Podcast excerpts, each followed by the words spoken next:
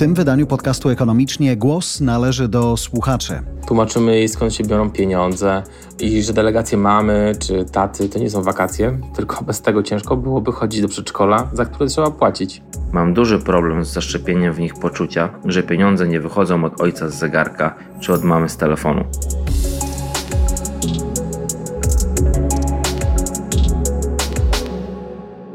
Kiedy zapytałem Was, jakie tematy grają Wam w duszy i o czym powinniśmy porozmawiać w studiu z Rafałem, pierwszy odezwał się Marek. Napisał długą wiadomość o tym, jak nas poznał, co mu pasuje i dlaczego.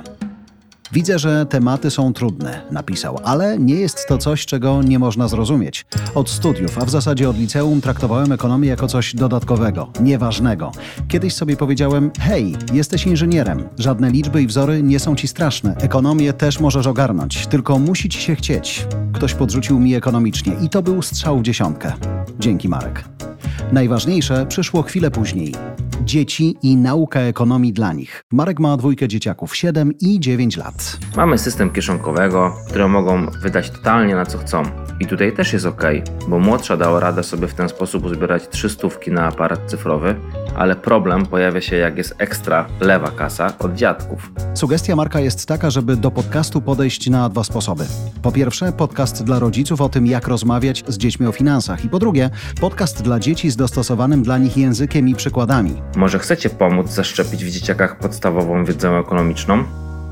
Kiedy napisałem o tym na LinkedIn i zapytałem o zdanie większą grupę, odezwała się Agnieszka, Ania, Iwona i zachęcały do obu kierunków. Dawid, Marek i Mateusz też są za oboma wersjami.